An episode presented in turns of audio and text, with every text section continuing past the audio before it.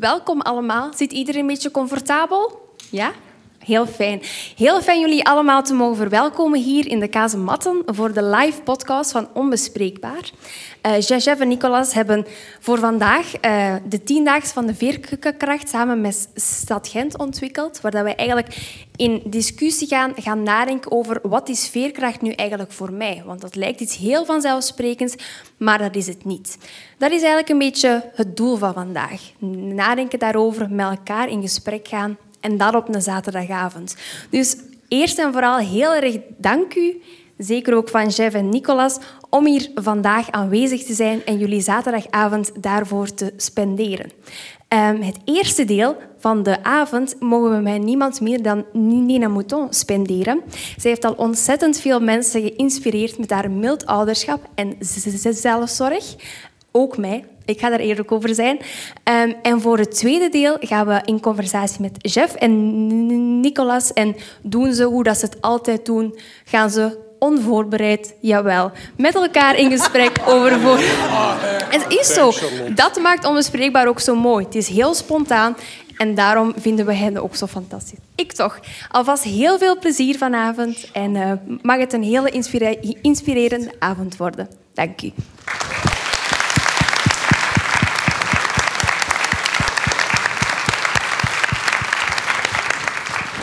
Maar dat we een avond zo schoon mogen beginnen met, met, met zo'n schone introductie. Ik, uh, ik, was onlangs bezig met een podcast en ik heb blijkbaar altijd de neiging om, uh, om de intro te doen en Nikloos de outro, wat wel vrij wijs is. En vanavond is het wel een beetje spannend ook, zeker omdat we ook een boek hebben gedaan rond faalangst en alles erop en eraan. En dat is wel iets wat ik zelf een beetje ervaar op dit punt. Um, in de zin van ja, we hebben al redelijk wat lezingen gedaan, Niklas en ik. We hebben redelijk wat podcasts gedaan, maar om dat nu samen te doen, en het is dus een beetje onze eventjes samen met Stad Gent. Dus uh, toch wel spannende dingen. En misschien al direct een testament dat dat altijd, die spannende dingen, dat, dat, dat die druk om dingen te doen, ons niet mag weerhouden. Bijvoorbeeld Charlotte, aangezien dat ons ook exposed, ik weet zelf niet waar dat zit, zei daarnet van, ah, misschien wil ik wel de intro doen, misschien wel of niet, ja, ik durf niet goed. En ze heeft het nou, toch maar gedaan. Um, dat vind ik toch wel uh, prachtig, nietwaar?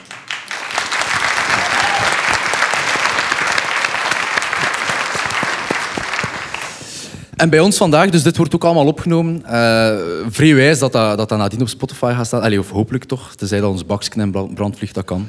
Maar en anders moeten we maar nog een keer terugkomen.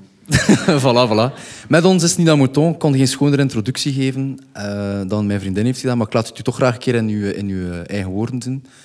Wie is Nina Mouton? Oei, oei. Uh, dat vind ik altijd de moeilijkste vraag. Um, ik ben psycholoog en psychotherapeut en ik schrijf boeken.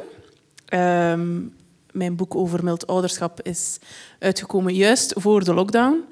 Um, wat ervoor zorgde dat dat boek ook wel als een speer ging, want iedereen had handvaten nodig om in die lockdown um, met de kinderen te overleven. Uh, en nu, eind oktober, komt mijn boek uit over uh, zelfzorg. hey, de energie zit hier wel juist. Dat kan ik wel zwaar appreciëren. Um, een vraag dat ik direct heb, want, want de titel van, van dit stuk is uh, waarom mildheid de sleutel tot veerkracht is. En ik, ik, hoop dat we ergens in deze taak daartoe komen. Maar wat ik mij eigenlijk nog meer afvraag, want we hebben elkaar nu wat persoonlijk leren kennen, uh, we hebben een keer een paar keer afgesproken, maar ik heb je dat eigenlijk toen nooit bewust gevraagd, omdat ik blij ben dat ik het u nu kan vragen. Nee, nee, het is... Het is nee, nee, nee, nee. Spannend. Nee, nee, Dit is, ook niet voorbereid, dus ik weet compleet niet wat die twee mij hier gaan vragen. We gaan geen brug verbranden. het, is, nee, het, is, het is eerder Waarom mildheid? Waarom is dat iets waar je zoveel van je energie in steekt? Ik denk dat mildheid uh, heel veel kracht kan geven aan mensen persoonlijk, maar ook uh, tussen mensen. En ik denk dat als je mild kunt zijn voor jezelf, dat je ook gemakkelijker mild kunt zijn voor je kinderen of voor je partner of voor de mensen rondom u. En um, ik breid dat heel graag uit met zelfzorg, omdat voor mij is zelfzorg niet gewoon een badje pakken op zaterdagavond, uh, maar wel uh, kijken naar wat zijn mijn kwetsuren, wat zijn mijn blauwe plekken, um, wat heb ik meegemaakt dat ervoor zorgt dat als mijn partner bijvoorbeeld of als mijn baas um, iets zegt tegen mij dat ik mij zo getriggerd voel, um, heel vaak botst dat dan op een kwetsuur. En als we die kennen en als we dan in plaats van onze strenge inner voices ehm, daar wat mildheid kunnen naast zetten, dan ehm, kunnen we mild zijn voor onszelf, maar ook mild voor de anderen, omdat we dan kunnen zien van, ah, oké, naar uw partner bijvoorbeeld, van oké, ja, die en die en die kwetsuren zijn er. ehm, ja, ik kan daar weer in verbinden. In plaats van te blijven, te blijven vitten op elkaar over de afwas die niet gedaan is of zo. Wat dan niet onbelangrijk is soms natuurlijk. Zeker. Eh, m- mag ik je daar nog een keer iets op vragen? Jij mag nog iets Want vragen. ik ben hier ook voor vragen te stellen. Hè. Ehm, je bent daar eigenlijk zo waar licht overgegaan dat je zegt van net voor de lockdown kwam mijn boek uit, juist. Eh, en dat er dan heel veel, de, over mild ouderschap dan, eh, dat er zeer veel mensen een beetje een ehm, handleiding hoopten te hebben van oei, wat moet ik hier nu doen? Want eh, alles staat in brand, de keuken staat in brand, mijn kinderen nog niet, maar het gaat niet veel schelen. Eh, hoe... Ik vraag me dan af, veel mensen die ik zelf ook heb zien in die lockdown panikeren, zitten letterlijk in een paniekreactie.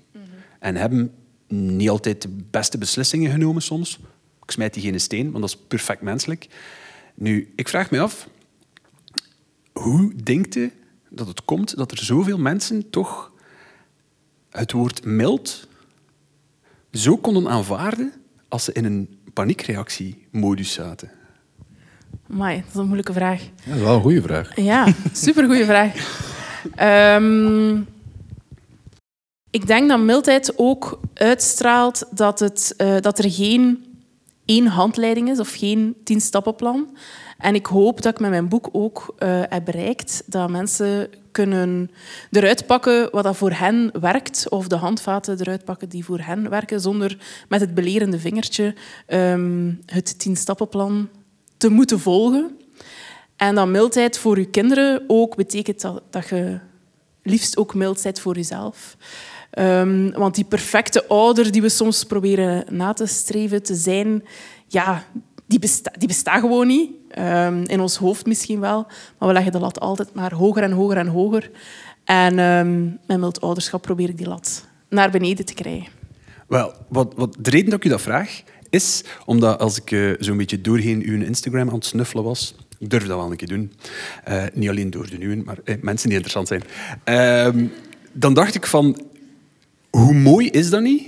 Opnieuw, mensen die bijvoorbeeld in een paniekreactie zitten, of dat nu lockdown of niet is, maakt niet uit, maar iemand die doorheen een moeilijke periode gaat, toch troost, toevertrouwen en hoop bij u vindt, nogmaals, door dat woord mild, want dat is in mijn hoofd nog altijd een woord die wel op voorhand al een beetje een afspraak met elkaar maakt van je gaat wel een beetje geduld moeten hebben. Maar je slaagt daar wel in. Ja.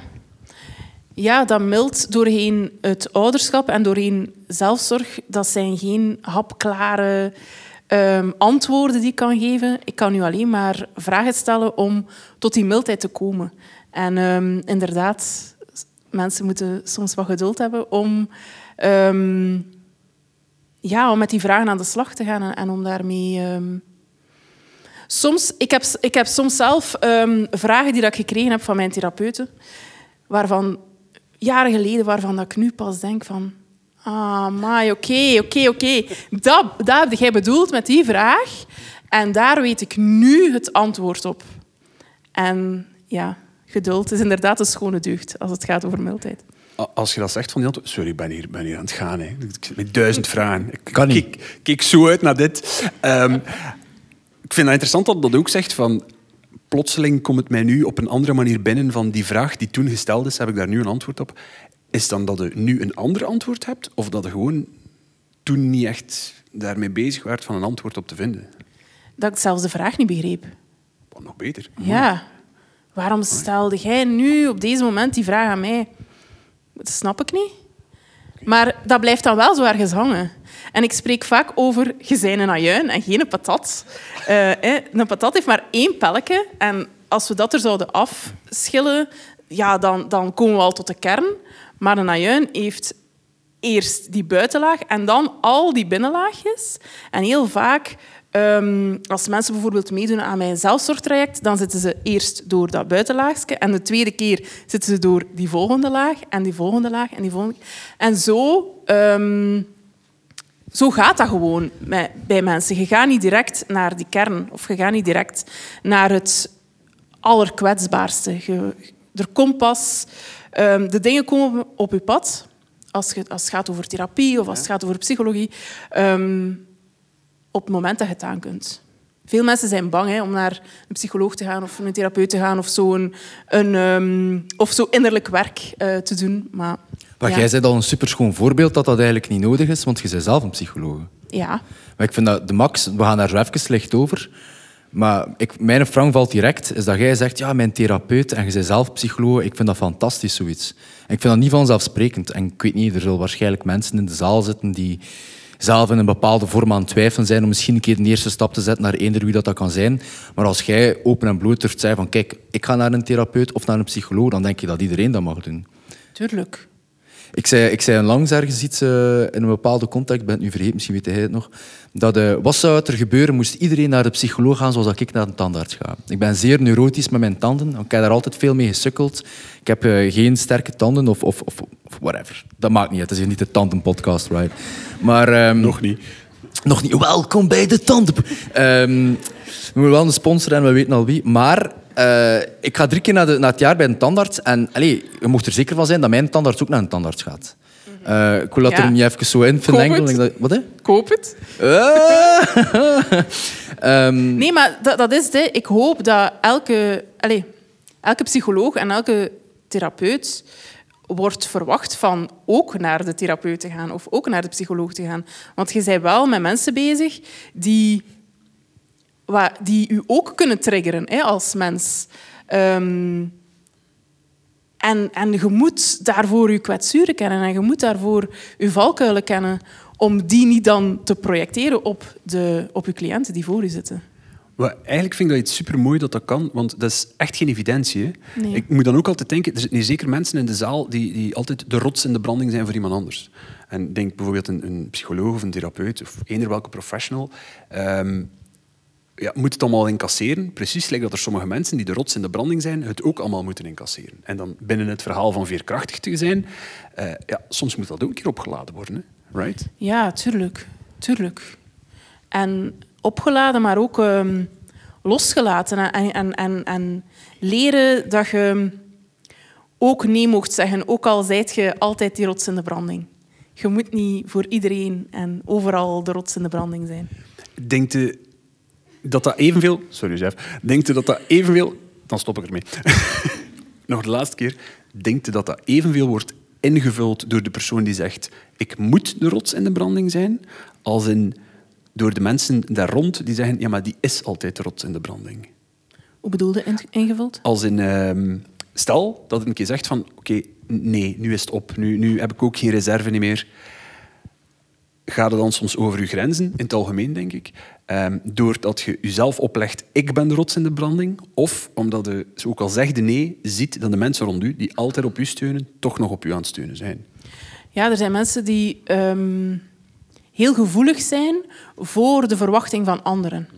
En die mensen hebben dat heel vaak geleerd eh, in hun kindertijd, omdat ze ehm, heel erg eh, moesten voldoen aan de verwachtingen van hun ouders.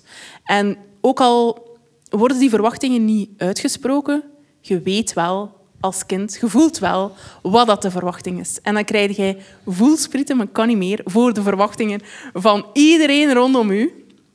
En dan ehm, heb je ook geleerd van, ja, ik, ik moet vooral niet kijken naar wat ik nodig heb. Ik moet vooral kijken naar wat een andere nodig heeft. En dan moet ik, ik invullen.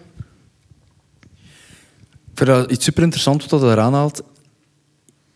Iets waar ik fundamenteel mee sukkel om het concept van mildheid te begrijpen, en dat is puur vanuit mijn eigen gevoel dat ik dat, dat, ik dat zeg, dat is heel belangrijk dat ik dat erbij zeg, is dat, ik ga je iets, iets zeggen, de allereerste keer dat ik het concept van mildheid binnen een psychologische setting hoorde, was ik daar zeer sceptisch over. Ehm, waarom? Omdat ik absoluut niet mild voor mezelf ben. Eh, en dat is een systeem dat op een bepaalde manier werkt voor mij, eh, maar vroeger ook helemaal niet heeft gewerkt voor mij. En er is ergens een brugstuk tussen. Eh, Ik heb bijvoorbeeld jarenlang, ja, jarenlang is moeilijk, moeilijk te, het hangt ervan af hoe dat het bekijkt, ik heb zeer intense traumatherapie gedaan. Ehm, en je voelt mij misschien al komen, is dat ik zou graag een keer een bredere scope van u willen horen wat dat mildheid voor u is. Want ehm, vanuit de scope dat ik denk dat mildheid betekent, had ik nooit die traumatherapie moeten doen, maar het heeft mij enorm veel geholpen na, na een bepaalde tijd. En dat was een van de hardste dingen nooit. Mijn eigen moeder, die by the is, shout-out to mama, ze is hier nu vandaag, zei ook van, Mai, ik zie dat je dat echt geen deugd doet, die, die traumatherapie. Ehm, dat was nogthans iets klinisch onderbouwd, maar ik ben super blij dat ik dat heb gedaan. En soms ben ik ervan overtuigd, maar nogmaals, dat is vanuit mijn gevoel, dat hard zijn voor mezelf, en echt extreem hard voor mezelf, dus binnen die setting, als ik dat niet had gedaan, dan was ik nooit aan de andere kant uitgekomen. En dat ik misschien altijd, want ik was eigenlijk wel een bepaalde vorm op de korte termijn altijd zeer mild voor mezelf. In een vorm van vluchtgedrag bijvoorbeeld. Maar ik heb dan op een bepaald moment een keuze gemaakt van kijk, ik doe nu traumatherapie, ik doe nu EMDR en al die stuff. En dat heeft mij gigantisch geholpen. Maar zeker niet het moment zelf. Nee. Begrijpt u mijn vraag? Ja. Jij vindt dat hard voor jezelf. Ik vind dat mild voor jezelf. Dat je die traumatherapie toch hebt doorgezet. Omdat op de korte termijn is dat echt hard. Ik heb ooit tegen mijn eigen uh, therapeut gezegd, uh, ik wil hier eigenlijk niet zijn. En zij zo, natuurlijk wilde jij hier niet zijn. natuurlijk, natuurlijk, dat is allemaal weerstand. Uw lijf verzet zich, ja, uh, uw hoofd verzet zich, uw gevoel verzet zich.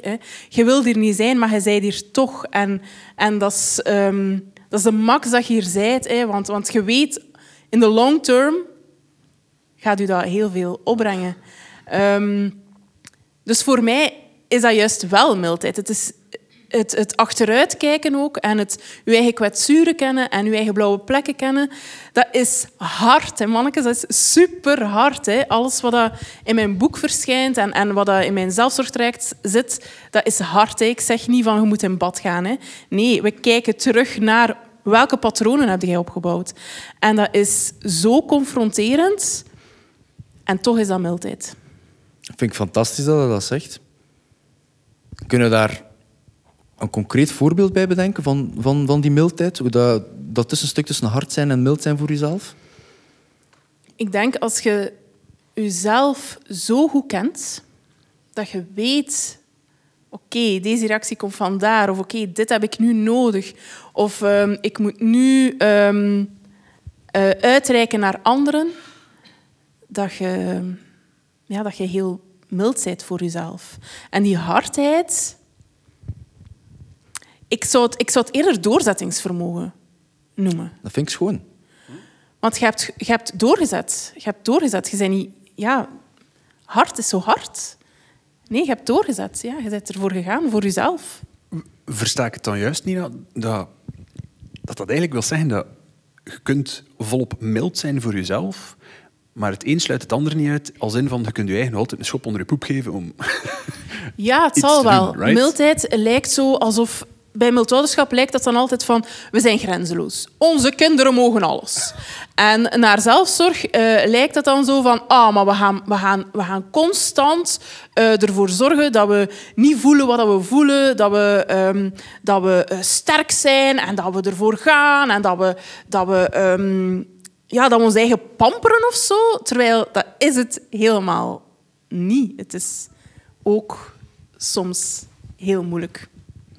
En lastig. Ik, ik, heb zelf een keer een quote gezet op Onbespreekbaar en die is um, niet goed ontvangen geweest, zeker op Twitter.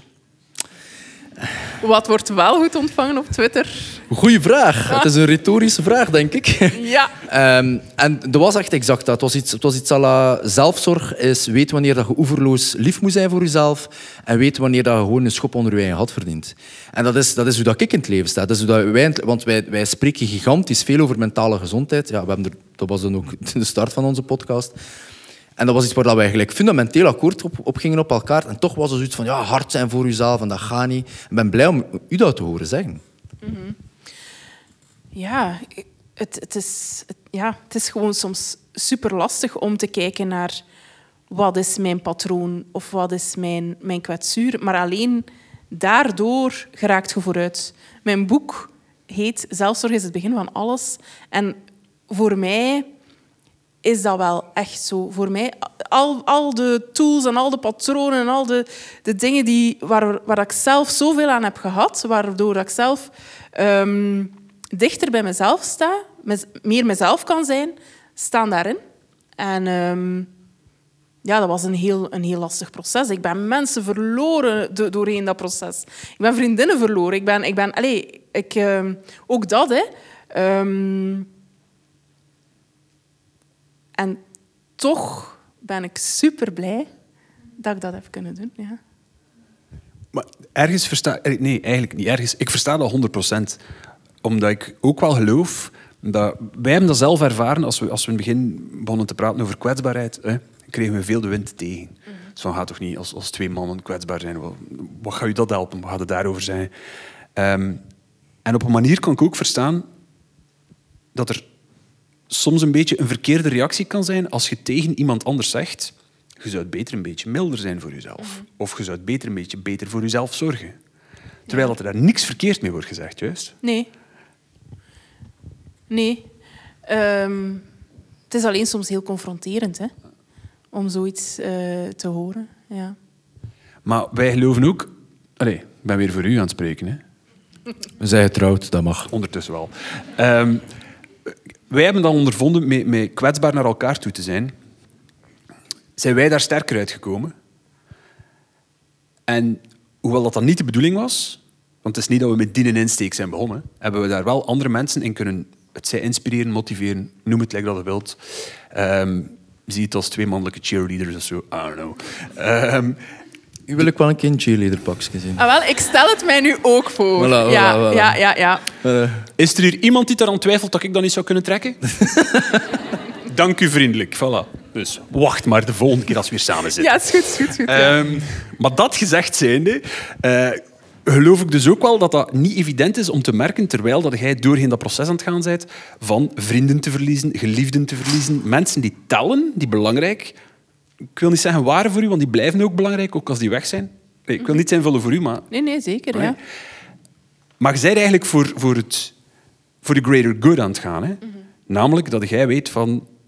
Ik ben nu zo aan het investeren in mijzelf en in, in nog meer te weten hoe ik liever en beter en milder en beter kan zorgen voor mezelf. Dat ook dan plots opnieuw meer de rots en de branding voor anderen kunt zijn, maar dat dat niet het begin en het einde van alles moet zijn. Die zelfzorg is inderdaad het begin. Right? Ja.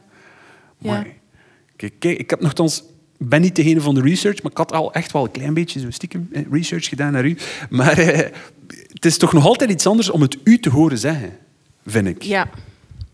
Ja. Ja, soms begint het zo zijn eigen leven te leiden. Hè? Ja. Ja, zo, zo mildheid bijvoorbeeld. Dat woord komt je plots wel vaker tegen. Net zoals dat waarschijnlijk kwetsbaarheid veel vaker wordt gebruikt. Dat is toch tof om te zien? Absoluut. Ja.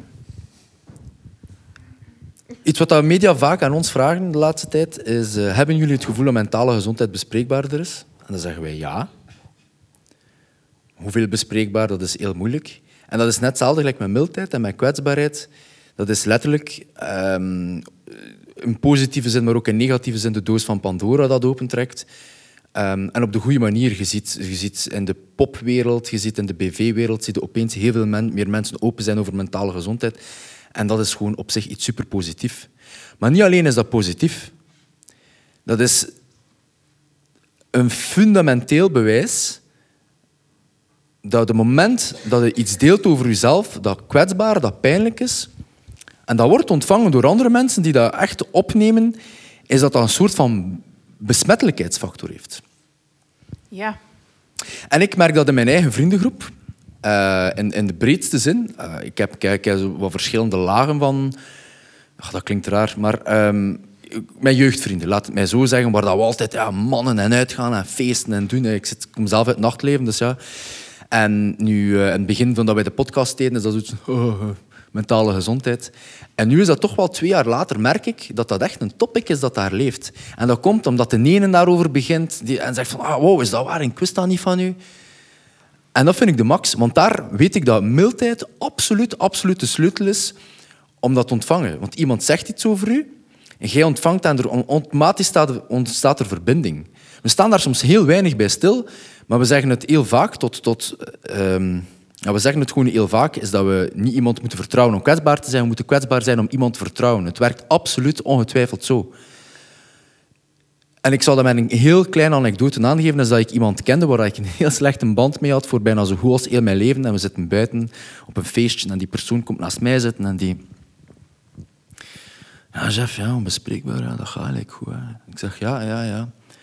Ik zit gelijk ook al lang met iets. En die persoon die deelt die anekdote met mij. En we hadden eigenlijk eerder een soort vijandschap tussen elkaar. Het is misschien een beetje cru dat ik het zo zeg. Vijandschap is misschien een groot woord, maar zo van... Je kent dat wel, het is een vriendengroep van 15 en... Ja, je zou nooit met die persoon apart afspreken, maar die is er altijd zo wat bij. Je kunt maar eerlijk zijn, het stopt dat hij niet luistert wel. Vooral ook iedereen die daar niet mee aan het lachen was, jij bent die persoon.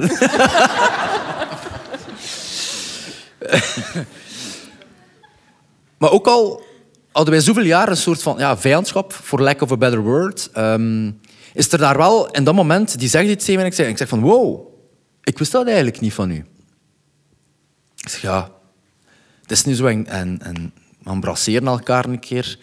En sindsdien, sindsdien zijn wij supergoeie maten. En het belangrijke daaraan is om te beseffen is dat dat geen keuze is die wordt gemaakt op dat moment. Dat zijn gewoon de som van de delen die op dat moment lijken te kloppen, waar dat de vijandschap automatisch overgaat naar vriendschap. Ik denk dat ergens in ons boek wordt beschreven, is dat... Is dat jij weet het zelf.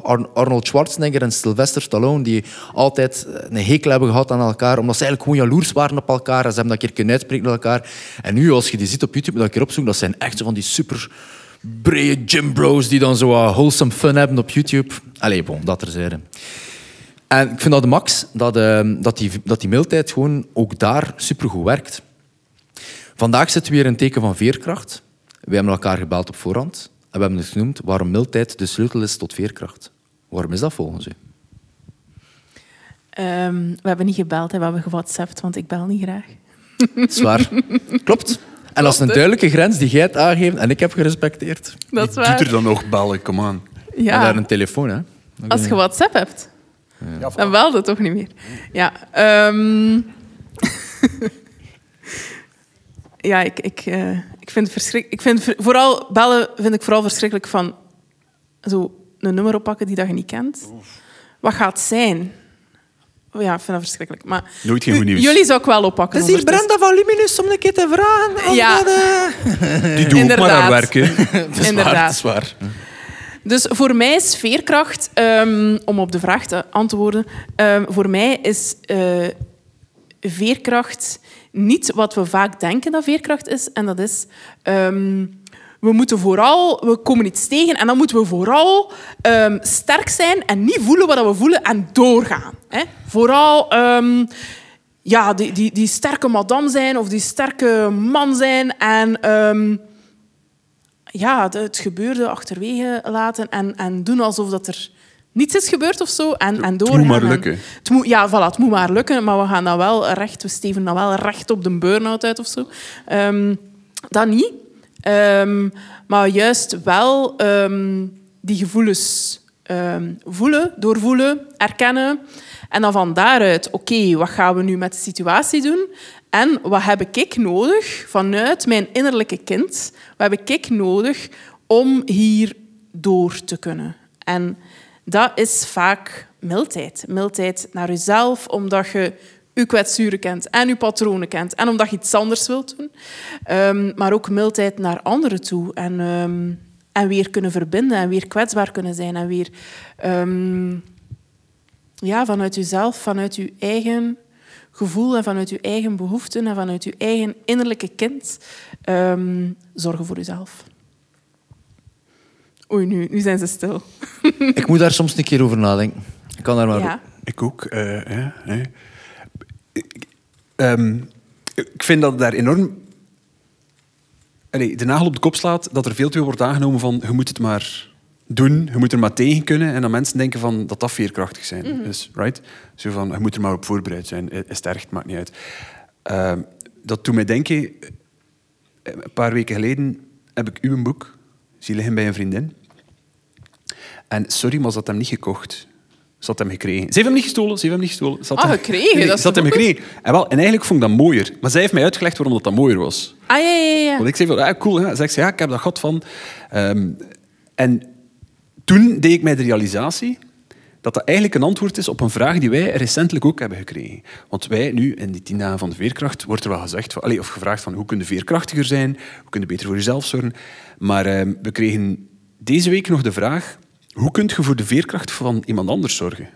En daar, ik, ik echt, ik, heb nog altijd, allee, ik had nog altijd geen antwoord. Tot als ik terugdacht aan dat verhaal van die een boek die bij haar lag.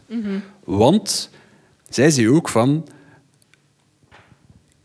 Ik, zag het even niet, ik wist het niet. Die- Dat is, een alleenstaande mama die het supergoed aan het doen is. Maar zij zelf vindt niet dat ze het supergoed aan het doen is. En zij zei van... Dankzij die vriendin van mij, die heeft gezegd van... Hier, dit heeft mij geholpen. Lees hem een keer. En ze zei erbij... van- dus de andere vriendin die het gaf, zei van... Ik hoop dat het niet verkeerd neemt. Maar er is daar niets verkeerd aan te Nee. nemen. Nee, nee, nee, nee. nee. Juist. Ja, inderdaad. Want eh, dat is een van de gesprekken die ik gevoerd heb op de uitgeverij nu over mijn volgende boek, eh, Zelfzorg. Van ja, kunt je dat cadeau doen aan iemand? Maar het zal wel, tuurlijk. Ik hoop dat, dat hij onder de kerstboom belandt. Ja, tuurlijk wel. Ehm, het is zo mooi om iemand een stukje mildheid te geven, toch? Dat, dat is toch ook de manier dat je echt voor iemand anders zijn veerkracht wilt zorgen? Ja, dat is geen affront, hè? Absoluut niet. Plus, wat voor een compliment is dat niet? Dat zegt van, ik geef zoveel om u, dat ik... Ik kan het niet oplossen voor u, maar hier, er is iets die u kan helpen. Dat is toch dat is dus zo'n Ja, cadeau, right? Absoluut. Ja. Absoluut.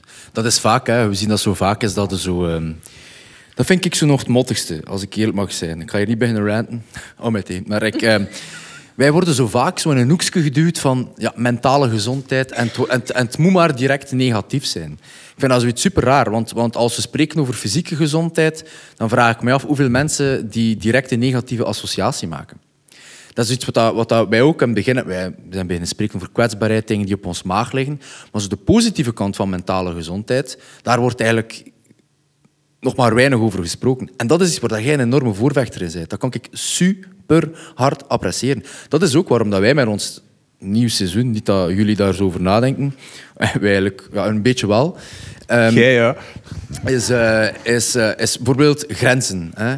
Assertiviteit, zo van die dingen. eh, verwachtingsmanagement, allemaal zo van die dingen. En ook dat is mentale gezondheid. Net gelijk dat je bij fysieke gezondheid ehm, je, voedingspatronen hebt, je kanker hebt, maar even hoe- je stretchen, eh, allemaal zo van die dingen. eh, en, en ook daar denk ik dat als je spreekt over zelfzorg, dat dat eigenlijk het perfecte cadeau is om aan iemand te schenken. Want gelijk dat het zelf zegt, we zijn full circle, zelfzorg is het begin van alles. Ja. ja, inderdaad. En ik hoop dat dat ook wel zo wordt gezien. Want er zijn heel veel mythes ook over zelfzorg natuurlijk. Dat het egoïstisch is, bijvoorbeeld. Die ontkracht ik allemaal in mijn boek. Maar, ehm, maar ja, zelfzorg is egoïstisch. En eh, als we meer voor onszelf beginnen zorgen, dan ehm, hebben we geen ruimte meer over voor anderen. Juist wel. Ja, integendeel, als we echt kunnen zorgen voor onszelf, kunnen we ook echt zorgen voor de anderen. En niet vanuit een verwachtingspatroon of niet vanuit een gevoel, ik moet hier zorgen voor de anderen. Nee, ik wil zorgen voor de anderen. En dit kan ik u geven. Vanuit een overschot in plaats van Ja. tekort. Ja. Ja. Vind ik super schoon. Ik, ehm, ik, ik, wil, ik weet dat dat niet echt eh, afgesproken was, maar ik had zoiets van... Fuck it, ik ga het gewoon doen. Ehm, voor Jeff en mij, het is misschien zo om af te ronden dat ik dat er eventjes wil tussen smijten. Voor Jeff en mij zeide hij echt wel een heldin. Meet your heroes. ja, nee, toch wel. En ook echt een, een, een voorbeeld, want jij bent er enorm in geslaagd ook ons de juiste moed te geven om te blijven verder werken aan dat allemaal in een, in een positieve connotatie verder te mogen zetten. Want er wordt nog zoveel, te veel gehandeld in van eens dat we babbelen over zelfzorg, mentale gezondheid, een beetje voor je eigen iets doen, is het altijd zo van, like dat is zelf aan egoïstisch, of gewoon liever niet, of er wordt daar niet graag over gepraat. Los van uw boeken zelfs, al het werk die hij ook daarnaast allemaal doet, geslaagd erin van dat ook allemaal die een positieve draai te geven. Van te tonen dat dat ook een superpower is. Van te tonen dat het voor iedereen mogelijk is en dat het je eigen mocht toe-eigenen. Nee, maar bl- bloedserieus niet, echt waar. wij, wij, Raak raak mij, ja. Hey, wat een zoiets van, we gaan niet veel fanboyen, maar ja, hallo. het is niet echt, het gaat niemand niet weten. Ehm, maar het is wel zo, het is wel zo. Want ondertussen zijn Jeff en ik dit nog maar twee jaar aan het doen. We hadden nooit gedacht dat er eh, mensen naar ons gingen willen komen kijken en luisteren. Eh, maar wij hebben het ook soms wel een keer moeilijk op zoiets. En dan zei hij een enorm voorbeeld geweest voor ons. Dus het is voor ons eh, een privilege om met u te mogen samenwerken en, en samen denken ook. Want dat is heel veel waard, dat samendenken. Wij hebben daar superveel Dank uit u. geleerd. Dank u, dank u. Merci. En nu zie je waarom dat ik de intro en hij de outro doet. Super. Ehm, we, gaan eh, we gaan hier ons, ons gespreksje afronden. Waarom? Omdat we graag nog een kleine, een kleine opportuniteit willen laten voor mensen. Moest er iemand een vraag willen stellen aan, eh, aan Nina Mouton. Dus moest dat zo zijn, dan zou dat wel zeer welkom zijn. En dat is nog, we hebben daar nog een minuutje of... Ik weet het eigenlijk niet. Een minuutje of tien, zoiets. Zoiets, ja. Oké. Dus moest er iemand een vraag willen stellen aan Nina Mouton... Elf minuten. Dan, eh, Elf. dan, eh, dan kan dat. Hier gewoon aan de micro of zoiets. We hebben, er, we hebben erover nagedacht, kunnen die de micro doorgeven. Want het zal het beste zijn als die daar staat. Moest er iemand een vraag willen stellen, dan kan dat daar. Pak daar elf minuutjes voor. En dan doen we een kwartiertje pauze of zo. Er wordt niet geantwoord op eh, vragen voor geheime recepten of zo. Want stel dat je ooit een kookboek wilt uitbrengen, moet dat je niet gratis weggeven. Voilà. Daar trek ik de grens, sorry. Geheime recepten, oké. Dag Nina. Hey. Ehm, ik heb een jaar geleden eigenlijk besloten van heel veel zelfzorg aan mezelf te besteden. Door in psychiatrie te gaan voor opname voor angst en depressie en zo. Ehm, maar ik had toen ook ondertussen een zoontje die nu 2,5 is. En mijn vrouw, allee, ik ken u eigenlijk door mijn vrouw, omdat zij het boek volgde. Ehm, maar ik heb het heel moeilijk om mild te zijn naar mezelf toe qua opvoeding naar mijn zoontje toe. Omdat ik zoveel tijd heb genomen voor mezelf dat ik eigenlijk minder tijd had voor hem. Omdat ik een half jaar uit het huis ben geweest. En ja, ik vind het moeilijk om daar de mildheid naar mezelf toe te zoeken. Omdat ik voel me vooral schuldig naar hem toe. En, en ja, een slechte vader eigenlijk. Ik denk dat je de vraag moet stellen, wat als je dat niet had gedaan, de half jaar voor jezelf genomen? Mhm. Wat dan? Allicht had het dan... Was ik er waarschijnlijk niet meer geweest. Dus, Voilà, ja, voilà. Dus daar heb je antwoord. Dank u. Alsjeblieft.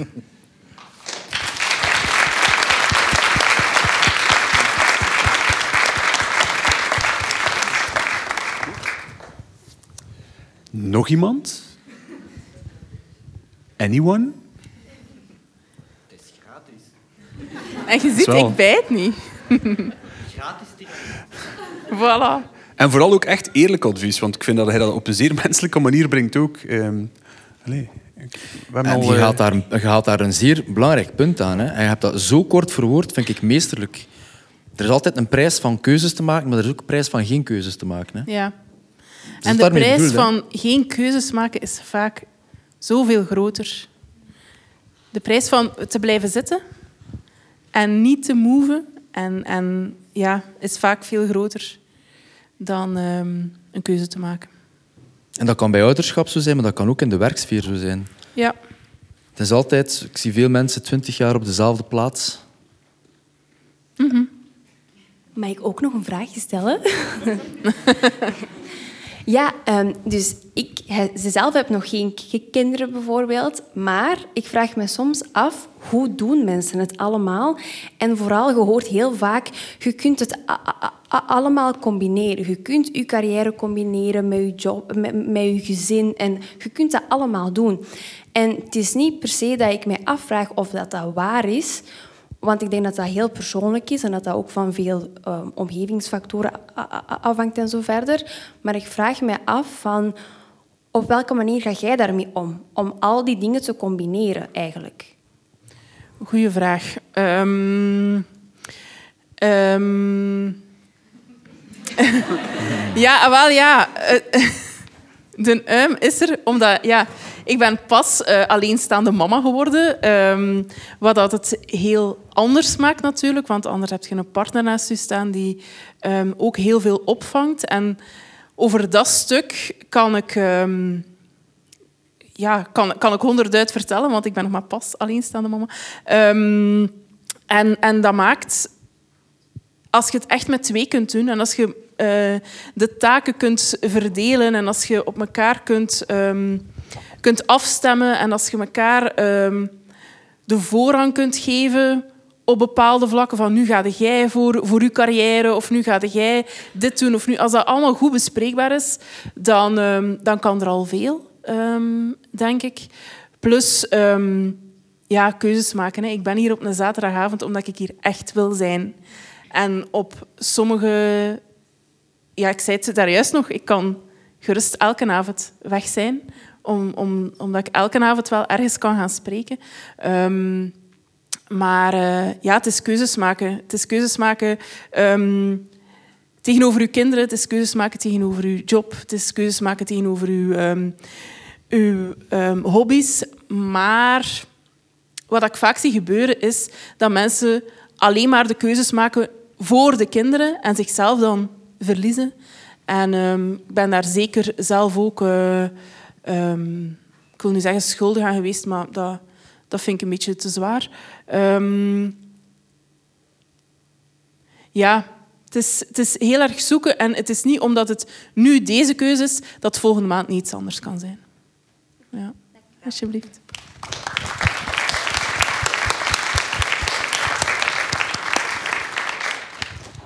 Ik, ik leer daaruit dat er balans wordt gezocht worden, eh, mag gezocht worden in die dingen, als je keuzes Ja. wil maken. Juist? Ja, en dat je ook kunt zeggen achteraf, was niet de juiste keuze. Maar dat is ook niet erg, hè, want Nee, dat is niet erg. niets kiezen is nog altijd slechter. Hè? Ja, Right? Right. ja, ja, ja, ja, ik denk dat wel. En alles te willen is niet positief ook.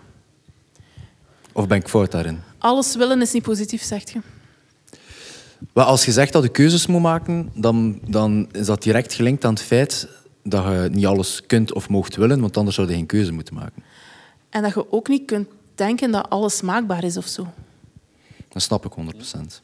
Eh, een kind dat het, eh, een baby dat het lastig heeft en dat veel huilt. En je kunt daar niks, niks aan doen. Ik heb mama's in mijn praktijk gehad die, die, ja, die gewoon constant met een huilbaby moesten rondlopen. En alle onderzoeken waren gedaan. En, en het was... eh, ik weet het niet. Ehm, ja, dat, dat is niet maakbaar. Daar kun je niet... Dat is echt super, super lastig. Dat is... Daar heb je niet Ja. aan te kiezen. Ja. Nee, daar heb je niet aan te kiezen, ja. Ja. Ik wil met iets afsluiten. Nina Mouton zegt, ik ga niet in, in Niklas zijn, eh, zijn woorden herhalen, maar ik ben een paar keer enorm verschoten van het feit hoe consistent dat je bent en you practice what you preach. Eh, in de zin van, we wouden een keer afspreken samen en ze zei van, oh ja, dan moet ik wel de kapper af zijn. En ehm, dat, ik weet dat dat nu, dat lijkt nu zo'n banale anekdote, maar dat is mij wel bijgebleven. Omdat dat, omdat dat zo, dat zijn zo die, net, het zijn net die banale dingen die, ehm, die zo kunnen vreten aan ons. En dan spreek ik vooral voor mezelf, omdat ik daar soms op bepaalde voor mezelf ja, schuldig is. Hè, eigenlijk, dus ook, ik vind het ook wel wat zwaar verwoord. Dan zeg ik, ja, ik ga en naar de kapper gaan en ik ga en dat doen. En jij hebt gezegd van, nee, ik ga een keuze maken, want anders gaat die een dag voor mij te zwaar worden. Ja, dat was op dat moment echt te zwaar. En de kapper. En eh, met jullie afspreken. Dus ik heb de kapper afgezegd, inderdaad. Je ziet wel. ja. ja, uit de kapper haal ik ook echt absoluut geen energie. Ik vind dat verschrikkelijk. Ja, sorry als er hier kappers in de zaal zijn, maar ik vind, dat, ik vind dat verschrikkelijk om naar de kapper te gaan. Ik- ik en herinner- achter ons gesprek had ik wel bakken energie. Ik, ik herinner me ook vooral het gesprek dat we hebben gehad over hoe niet aangenaam dat hij dat vond om naar de kapper te gaan. En dat wij als twee kletskop-idioten zeiden van... Ja, ja, ik versta dat. Sorry. Oh, En dat hij toch nog wil komen bij ons. Maar jongens, toch. Oké. Eh, kijk, ik denk als er niemand anders nog een vraag heeft, zullen we het... Eh, ja, jij nog? Brul maar. Ehm, heb het daar over egoïsme en uiteindelijk ook aan jezelf denken. Maar ik vind dat een eh, moeilijke grens van wanneer is het, ja, is het inderdaad egoïstisch, wanneer is het meer zelfzorg. Heb je daar een hulpmiddel voor, voor je daar bewust van te worden? Maar op duur kun je daar komt dat weer op. En misschien allee, het gevoel dat je egoïstisch bent, maar aan kant is het ook zelfzorg. Je daar hulp met op wordt, moet je weten, ja, die grens. eh, Misschien moet je ehm, kijken naar dat schuldgevoel, dan naar is het egoïstisch of is het zelfzorg of is het dat wat eronder zit of wat er boven ligt, dat schuldgevoel. Van waar komt dat? Hoe komt dat? Bijvoorbeeld, welk voorbeeld heb je zelf gehad van uw, van uw ouders? Mocht dat er zijn, zelfzorg, hoe, hebben zij daarmee, hoe zijn zij daarmee omgegaan? Ehm, en hoe wil ik, ik dat, als je zelf kinderen hebt of als je kinderen hebt die rondom u zijn, hoe wil ik dat, welk voorbeeld wil ik geven naar hen toe?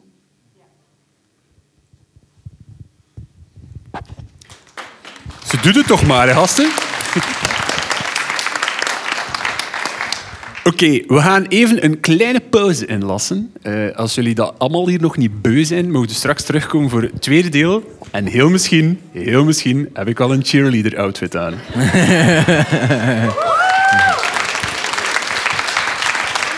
Alright, het is nu 20 uur eh 30. Pakt eh, rendezvous 20 uur 45 met de kletskoppen. Alright? En cheerleader gaan we